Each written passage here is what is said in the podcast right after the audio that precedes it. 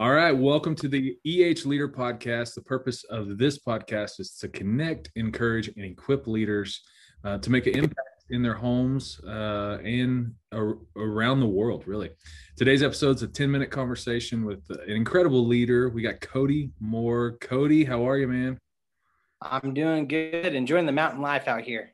Oh man. Well, we'll introduce you here in a second, um, but we're gonna put 10 minutes on the clock. Um, I've got it right here on my phone.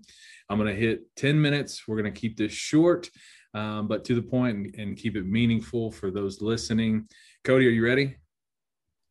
I'm ready. All right, three, two, one. The clock has started. Where are you serving and what do you do, Cody?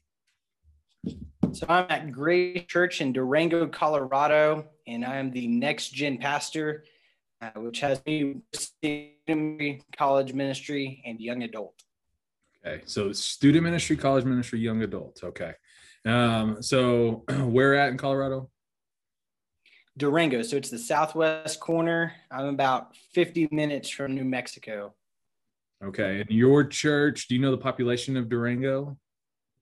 Durango is maybe about 25,000 people. Our county is about 55,000, and okay. uh, our church reaches um, more in, uh, outside of Durango as well. So pretty regional for our county here in Durango. So more of a regional church than a community church. That's good. Yeah, yeah. We have people that come up from New Mexico, from Aztec, um, all the way out to Cortez, out to Pagosa Springs, um, and then people that live up at Purgatory Ski Resort come down for church too. Some. Nice. Uh, about what size y'all run at worship? Like pre-COVID, even.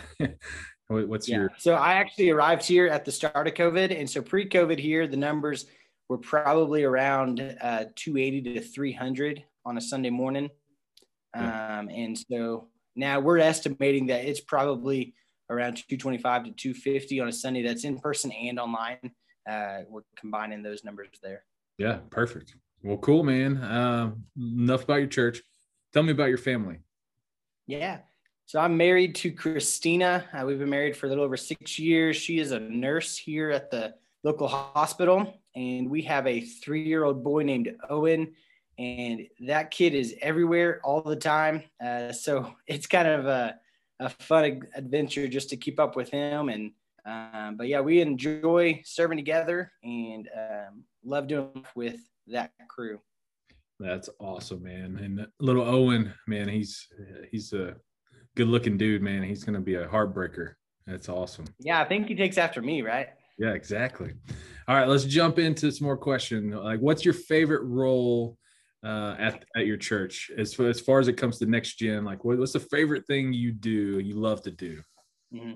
Yeah, I'd, I'd say two things. Number one is uh, recruiting and working with leaders, so that it's not just about me. And number two would be our large group nights with teenagers. Uh, we do large group once a month with our students here, and those uh, are kind of life giving for me, just spending time with those students. Um, and just a quick FYI, since we only do large group once a month, we are in small groups the other three weeks every month in homes throughout uh, our county. Um, but yeah, those those monthly gatherings are fun.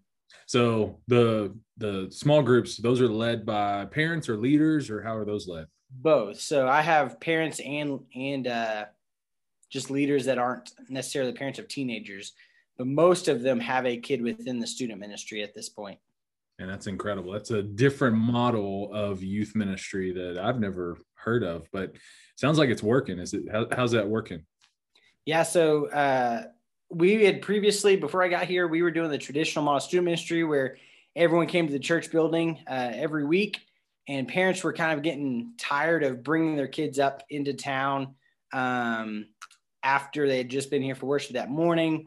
Uh, we had been running a van from a neighboring town, and basically, high schoolers didn't want to make that drive. And so we would have students in a van for 30, 45 minutes uh, to come to church and then 30 to 45 minutes going home. And uh, it just wasn't working out. Students were having a hard time inviting their friends, and so we moved to a more community-based model to where we have five small groups throughout Durango and Bayfield, and um, it's a little bit easier for friends to invite their friends to their small groups, and then parents are loving it because they're only having to drive their kids into uh, into town once a month for a youth group, and um, all wow. the other ones are closer to their houses. Well, that's a perfect segue to my, my next question. Uh, you know, Empowered Homes is bread and butter is connecting church and home. So you you're practically doing that in your programs. But what are what are other things are you doing to intentionally connect church and home? Yeah, so um, it's still a work in progress here, um, and so getting the student ministry up and running. Right now, um, the extent of my parent ministry is a parent email once a month, and um, this past January we had to uh, flip a switch and go online only again for a couple of weeks. And during that time, uh, I highly encourage parents. I still created a, the content, the message, and the small group stuff, and I sent it out in um, through YouTube on our YouTube channel. And I encourage families to watch that message together, to do the activity together, go through the questions together. Encourage them to let their students lead even the small group time uh, in their own home. Uh, I'm not really sure that uh, a whole lot of them did that. It was like I said, it was kind of a last minute change. Uh, my goal is that this coming um, school year, maybe summer into fall, being able to launch a more effective parent ministry where uh, we're doing parent seminars. We are giving out resources. Um, I remember at my last church, I had Bobby come in to do a, a, uh, parent seminar for me. And it was kind of the launch of our parent ministry at my last place. And uh, it's definitely a big thing. Uh, I think it's probably uh, one of the things I'm doing uh, the worst at right now. But again, it's kind of a getting through COVID and, and relaunching an entirely new model of ministry, and then still trying to um, find time to connect that home piece for them.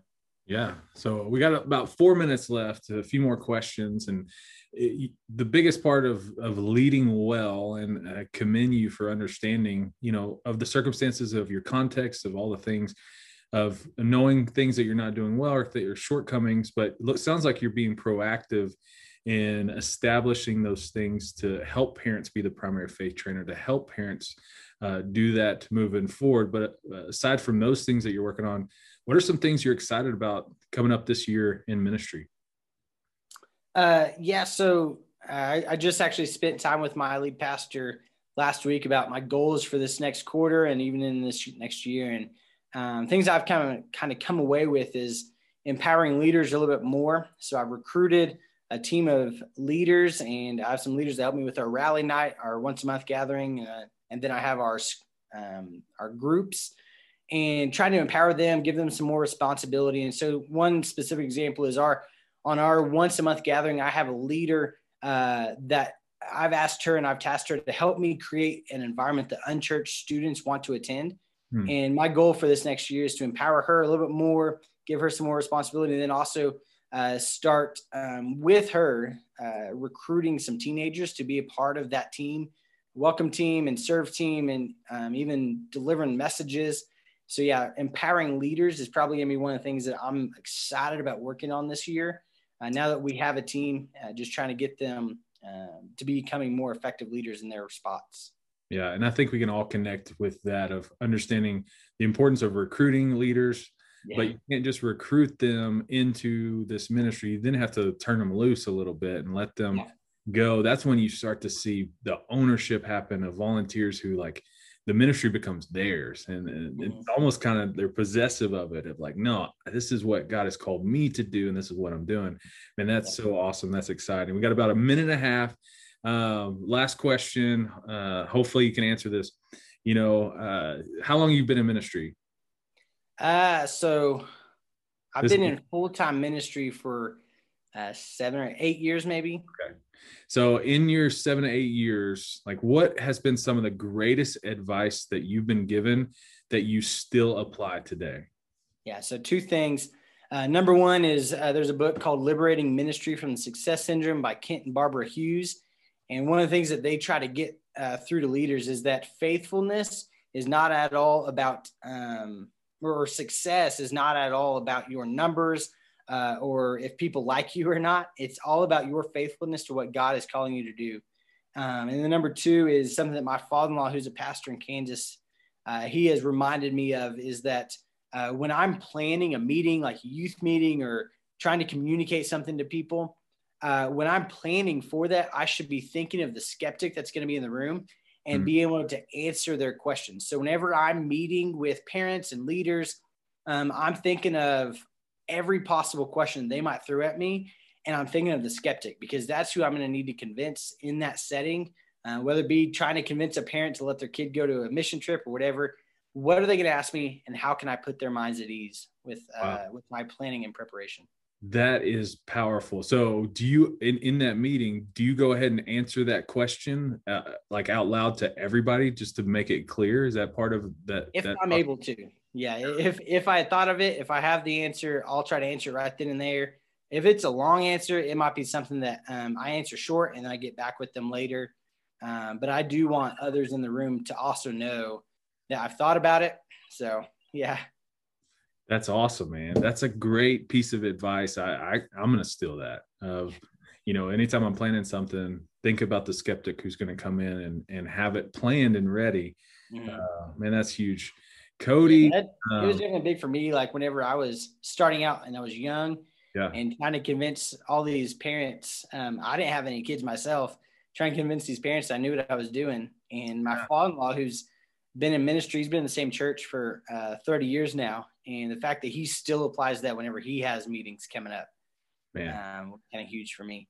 That is a huge one. Well, Cody, thank you for 10 minutes, this 10 minute conversation. Yeah. Uh, keep it up. Keep it up in the mountains, man. I need to come visit you. And yeah, I just, I love the mountains, man. It's awesome. So, on, uh, skiing. Yeah. Keep, keep doing what you're doing. Hey, Cody, if someone's uh, watching or listening and they're like, Hey, I want to know how you're doing the small groups and then a one group meeting. Can you uh, tell us your email so they maybe get a hold of you?